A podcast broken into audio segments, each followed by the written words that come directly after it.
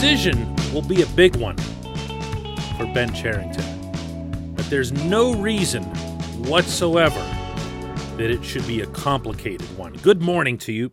Good Friday morning. I'm Dan Kovacevic of DK Pittsburgh Sports. This is Daily Shot of Pirates. Comes your way bright and early every weekday. If you're into football and or hockey, I also offer up daily shots of Steelers and Penguins right where you found this. Sunday will bring the first round of Major League Baseball's draft. And in turn, it'll bring the Pirates at long last making the first selection.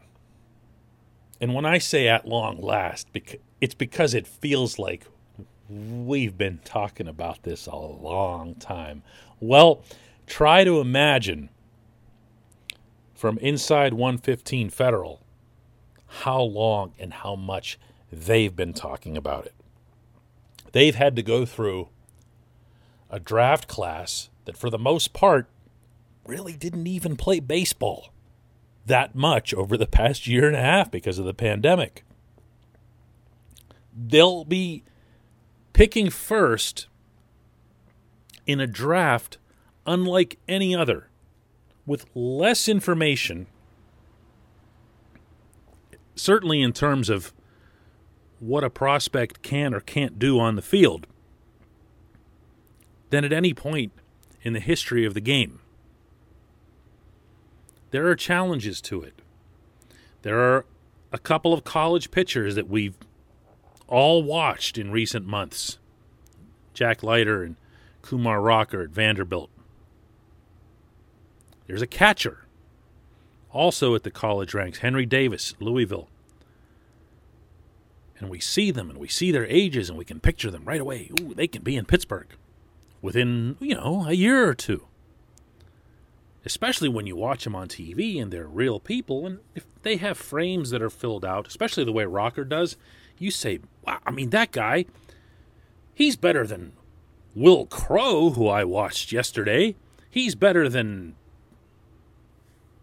you know, any number of other insert name here guys on the major league staff. And then there's the high school kids which are a lot harder to gauge. Of course they are. They're a lot younger.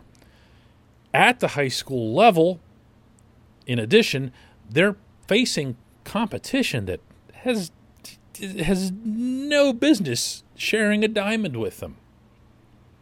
Most of the kids that they're competing against won't even be playing baseball a year from now. They'll get on with whatever it is that they're going to do in life and you'll see a batting average that says 542 and you'll go wow that must mean they're great when in fact it just means that they were lucky to get that many strikes to hit instead of swinging out of the zone really really tough couple of shortstops have risen up marcelo mayer out of san diego's east lake high school jordan Lawlar out of Dallas Jesuit Prep. And there's no consensus. Uh, the closest anyone comes to a consensus, if you look across all of the various rankings and the people who are the most respected in putting these together, uh, Baseball America as an entity, uh, ESPN uh, with with Keith Law and Jim Callis now, MLB pipeline uh, does a much more thorough job than one would expect from a house organ. They're very good at it. Most of their experts, as well as the analytical types like Fangraphs, point to Mayer, the shortstop from San Diego, but there is no overwhelming, oh, wow, gotta take this guy. There's no Stephen Strasburg. There's nobody that really rises above Bryce Harper. So, what do you do if you're the Pirates? What do you do? Do you draft for need? No way. No way. That's ridiculous. And anybody who brings it up probably doesn't pay that much attention to baseball, let alone baseball drafts. This isn't football. You're not the Steelers who need a running back and then they go get Najee Harris in the first round, and the very next game the Steelers play, there's Najee Harris starting in the backfield. Wow, that's really cool. Doesn't work in baseball. Doesn't even work for the most advanced of college guys. They've got to climb the ladder like everybody else, or they'll get eaten up at the big league level. What do you do? Who do you take? What's your priority? What's your criteria? Do you play around a little bit with the top prospects in the field and say, well, you know, maybe if we sell everyone on the idea that even we don't know who we're going to take, the prospect and their parents and their advisor slash agent will drop their price knowing that it's important to us that we'd be able to spread around some of that bonus cap money. Hmm. So if you're Ben Cherington and you make that known that you'd like to get a lot of good players, you'd like to get 20 good players out of a draft, even though you really only ever get a couple out of each class that makes any kind of impact in the bigs.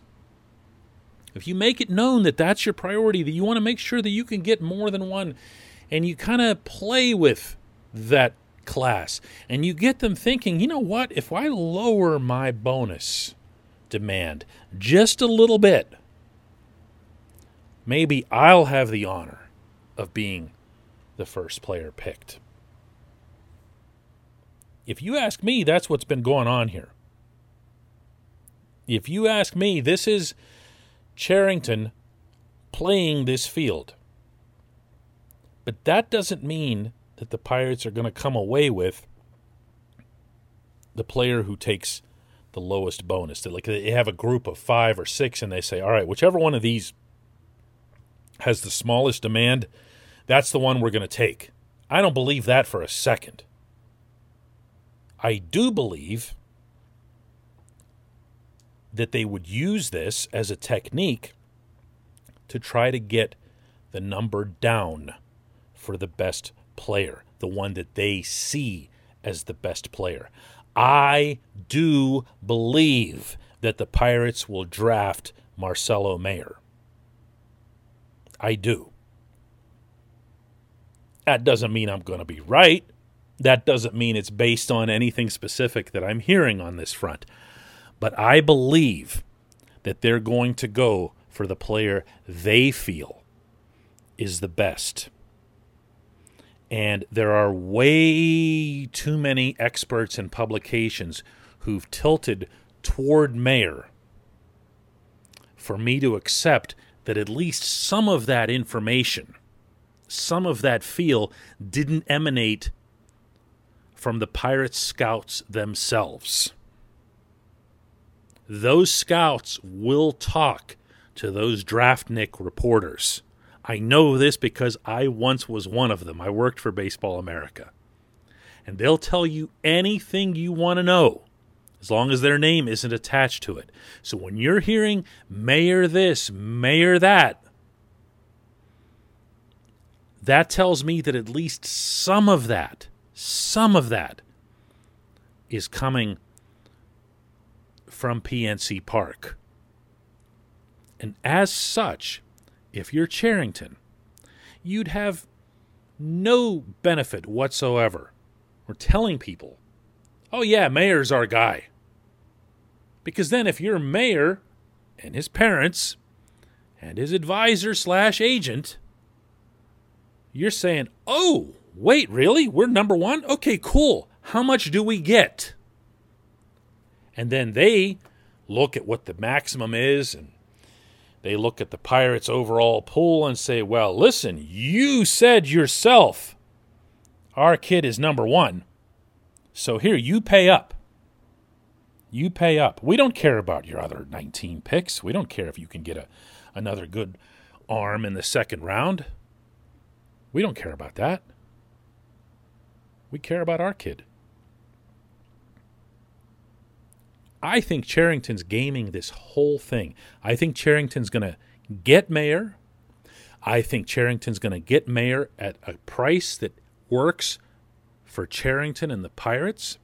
And I think Cherington's going to be able to apply some of that saved money toward a pick that's in the second or third, somewhere in that area, rounds. And that it'll be pitching. Did that sound like a prediction? All right, cool. Go ahead. Run with it then. We'll see. We'll have fun with it. When we come back, just one question.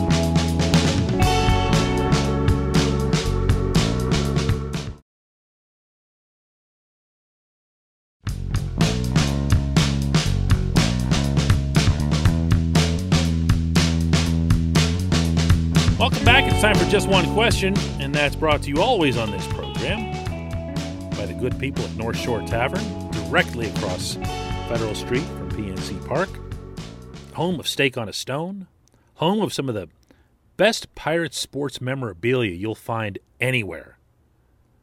The place is a baseball sports bar from front to back, side to side. Oh, it's also the home to our seventh anniversary bash that we're having for DK Pittsburgh Sports. That's on July 15. That's next Thursday, beginning at 5 p.m. Everyone is invited, whether you're a reader, a viewer, a listener, or a friend of a reader, a viewer, or listener. Come on down and have a good time. Uh, no catch, no cover, nothing like that. North Shore Tavern. Today's question comes from BP in Wilkinsburg, who says DK, has anyone within the Pirates organization considered moving O'Neil Cruz to first base? It makes sense. He's a tall target, has infield experience at shortstop. On the surface, it would look like a much better choice than moving him to the outfield. It's not like that wouldn't have occurred to them, BP, when you have a 6 7 shortstop almost all things other than leaving him at shortstop will occur to you. But I'm going to first point out that it's to Cruz's considerable credit that he has stayed at shortstop as long as he had. Yeah, he'll commit some errors. Uh, he has a long way to go down to get a grounder. That's one of the thoughts that I had about watching him regularly in Bradenton is he'll get down there and he'll scoop it up, but it looks like it's much more of a chore than it should be. And and that's probably not being fair to him because there's nothing he can do about being six seven. But it just feels like, uh oh, that ball is low. Is he gonna is he gonna whoa, look at that. He actually got down there and got it. And I don't know that you want it to be that much of a, of a challenge. The reason that I would not be in favor of the suggestion you make, putting him at first base, is that Cruz comes with a tremendous arm. And I don't believe that anyone benefits from that being wasted at first base. Yeah, it's nice to have a good arm at first base. Uh, fans who go back at least a little bit will recall Adam LaRoche playing the position for the Pirates and just real smooth, fluid throwing motion that he had going to second base. He uh, used to be a pitcher before he was planted at first. Um, you see the benefit this year of Colin Moran making smoother, smarter throws. And you see the negative that was erased when Josh Bell was traded away. Bell really, really struggled with it. So I don't want to dismiss completely the importance of an arm at first, but a rocket arm, an arm that gets rid of the ball the way Cruz does from the shortstop position, I've got to find a place for that in the field where it helps me, you know, and I feel like that's right field. Um, talking about the negatives, we've now seen for a couple of years what it's like to have a right fielder who can't throw at all. And that's what's happened to Polanco post shoulder surgery. He's got nothing. Teams know it. They're running like crazy. And I, I feel embarrassed for him at times. Because you know he wants to get rid of it. You know he wants to do stuff that he used to do before the surgery. And you also know that he just flat out can't. To have somebody in right field who's young, who's fast, certainly for his size, he doesn't look awkward running or six seven guy. And who's able to turn around and, and gun it where he wants to and with some oomph to it, I'd like to see him I'd like to see him find a way to stick in right field. And, I think that's what's going to happen here eventually. Remember though that the number one thing about getting Cruz to Pittsburgh remains none of the above. It remains that he's got to hit not only with the power that he shows, and the power that he shows can be unbelievable at times. He's got to be productive. He's got to be smart. He's got to work the count. He's got to get on base. That hasn't always been there for him in his evolution as a player. It's got to become that before he makes it up to Pittsburgh. That said, I'd be kind of surprised if you didn't see him here in September. I appreciate the question. I appreciate everybody listening to Daily Shot of Pirates. And my goodness, am I looking forward to the next episode of this because we will be talking about the number one pick in the draft.